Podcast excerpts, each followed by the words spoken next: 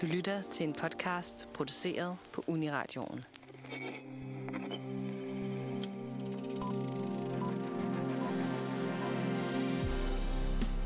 Du lytter til Nosferatus anmeldelser for uge 42, efteråret 2021. I den her omgang kan du høre anmeldelser af The Sparks Brothers, skrevet af Gustav Stubbe Arndal, og The French Dispatch, skrevet af Claus Nygaard Petersen. Husk, at du kan læse flere af ugens anmeldelser og en masse spændende artikler på nosferadio.dk. Tak fordi du lytter med.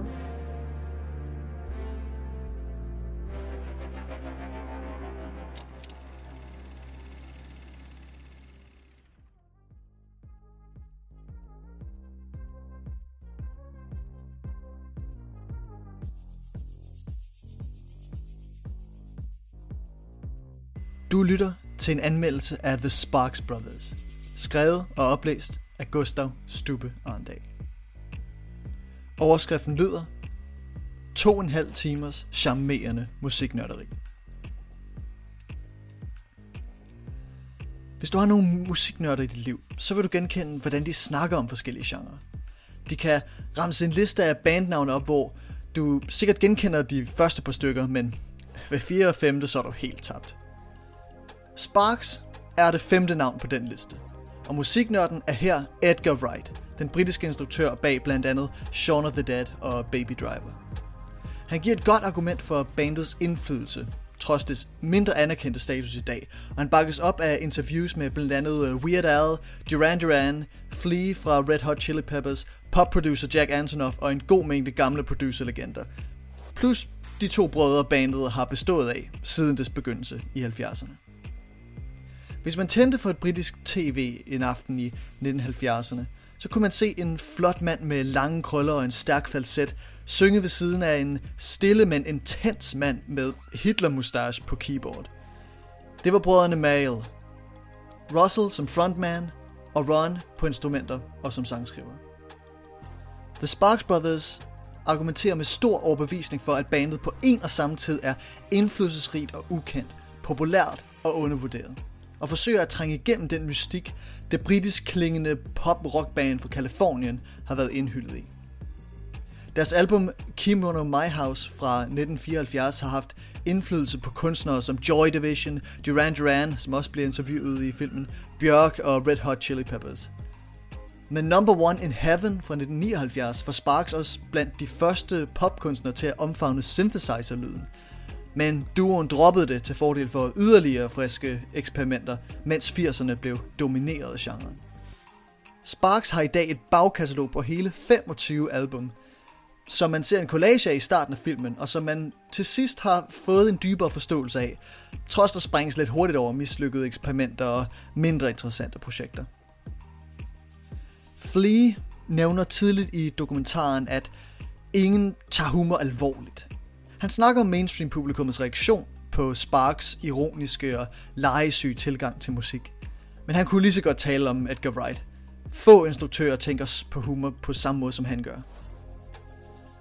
Det gør ham til et perfekt match til emnet. Wright leger med dokumentargenren. Han laver vittigheder med navneskilte, bruger ironisk overdramatiske billeder og flyder mellem forskellige typer animation, arkivoptagelser og interviews i sort-hvid. Brødrene Miles egen filminteresse er også et gennemgående tema, fra eksperimental og nybølgefilm, der inspirerede dem i deres ungdom, til deres satiriske musical-projekt The Seduction of Ingmar Bergman. Og så selvfølgelig et skud til øh, Leo Carax's øh, nyeste film, Annette, som de har lavet musik til. Dette match mellem kunstner og subjekt holder The Sparks Brothers frisk gennem meget af den betydelige spillelængde – men det trækker til tider alligevel ud, når spændingen og energien fra grundlæggelsen af bandet og deres op- og nedture er status af en repetitiv forklaring af, hvor vildt det er, at de stadig arbejder i dag. Entusiasmen kan jo også være en svaghed, for The Sparks Brothers insisterer på at fortælle historien med anekdoter og trivia i spandevis til de store fans af kultbandet, mens vi, vi ikke nørder, vi begynder at glemme navne på albums lige efter de bliver introduceret.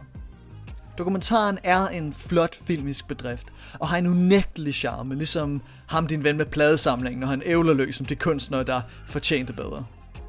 Jeg ved ikke, om Sparks fortjener at blive lovprist, som Wright gør det her.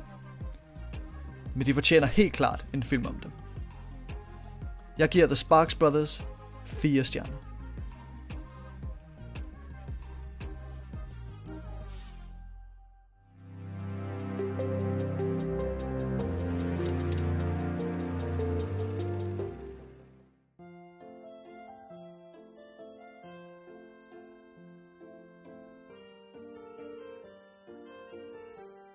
Her kommer en anmeldelse af The French Dispatch, skrevet af Claus Nygaard Petersen, indtalt af Ida Hugge.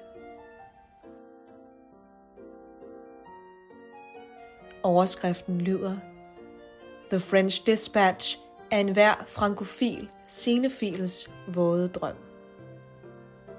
Den amerikanske koreogatør par excellence Wes Andersons film om journalister starter fremragende.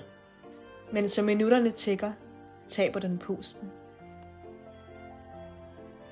Det begyndte med en ferie, forklarer Angelica Houstons rolige og varme voiceover i starten af The French Dispatch. Som så mange andre elementer i instruktøren Wes Andersons nye epos ud i æstetiske spilopper, er replikken blot en usandsynlig lille brik i et visuelt og auditivt sansebombardement. Filmen handler om det hæderkronede, titulære amerikanske magasin, der holder til i den franske by Enouise-Blasé. Begge dele fiktive, naturligvis. Det skal selvfølgelig på gaden med det nyeste nummer til deres 500.000 store læserskare, og det er de tre artikler plus en lille aperitif, som magasinet består af, der også fungerer som filmens kapitler. Men som det efterhånden er blevet sædvane i Andersens værker, ryger den spændende historie i baggrunden til fordel for den amerikanske autørs forkærlighed for quirk og stil over substans tilgang. The French Dispatch er på mange måder en lækker film. Selvom en Louis Blasé ikke eksisterer i virkeligheden, har den Paris-bosatte Andersen alligevel fundet en betagende stand-in i form af den sydfranske by Angoulême. De charmerende gamle bygninger i sammenspil med fremragende sets, skaber en herlig, finurlig gave til øjnene, hvor selv det, at en tjener skal bringe en bakke med dringes op til redaktionen, bliver til en snirklet vej op ad en nærmest labyrintisk trappe. Instruktørens inspirationskilder ses tydeligt i det visuelle udtryk, hvor førnævnte eksempel uden problemer vil høre hjemme i en af Jacques Tatis geniale film om Monsieur Hulot. Veksling mellem sort-hvid og Andersens vanlige pastelfarvede palette fungerer egentlig udmærket, dog uden at det lige frem duperer. Faktisk er det mestendels forfriskende med de monokrome farver i en Wes Anderson-film, da det på en måde accentuerer de herlige mobile dele af The French Dispatch, som er mesterligt akkompagneret af et yderst veloplagt og lejesødt score fra den franske virtuos Alexander Desplat. Og så er der historien, som mest af alt bare er en omgang overfladisk referenceguff og mere af det, som instruktøren altid har lavet. Er man hype på ideen om Timothy Chalamet som en pseudo-rebelsk fransk studenteroprører, komplet med små i kæften og hårdt stylet vildt hår, men uden nogen form for nerve ellers, så bliver man ikke skuffet. Historien med ham og Francis McDormand i front er de svageste af de tre, og uden den ellers obligatoriske Andersonske fornemmelse for liv og rappe replikker. Det er hardcore faux fransk nybølge uden skyggen af humor. På den anden side er det også svært ikke at falde igennem, når vi for inden både har fået serveret en kort historie om en cyklende journalist, spillet af Owen Wilson, der blandt andet bliver offer for byens unge kordrenge, der nærmest går berserker gang efter nadver.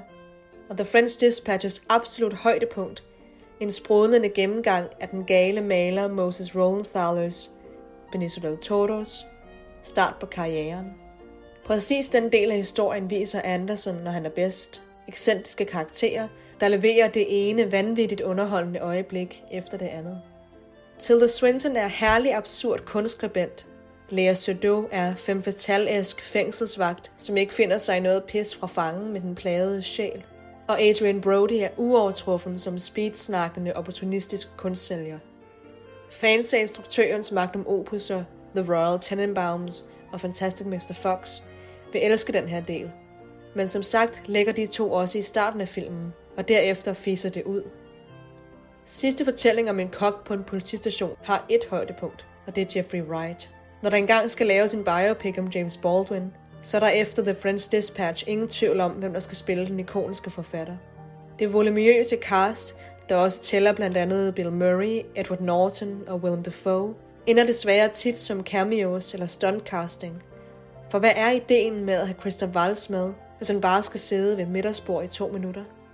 For Wes Anderson-fans og filmhistorienørder er The French Dispatch et overflødighedshorn af referencer, og filmens første halve time er noget af det bedste, instruktøren har lavet. Niveauet daler dog derefter, og i stedet for at have overværet et potentielt mesterværk, sidder man tilbage med en ganske middelmodig følelse i kroppen. Underholdt, men ikke noget, som kommer til at gå over i den filmhistorie, der ellers refereres hyppigt til på lærredet. Claus giver The Friends Dispatch 4 ud af 6 stjerner.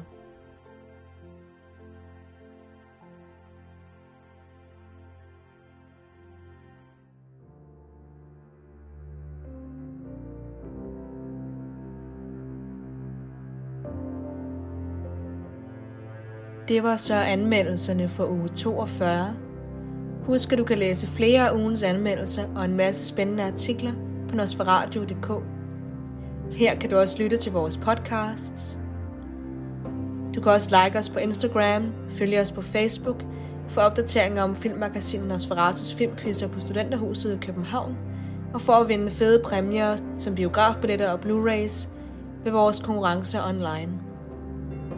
Tak fordi du lyttede med.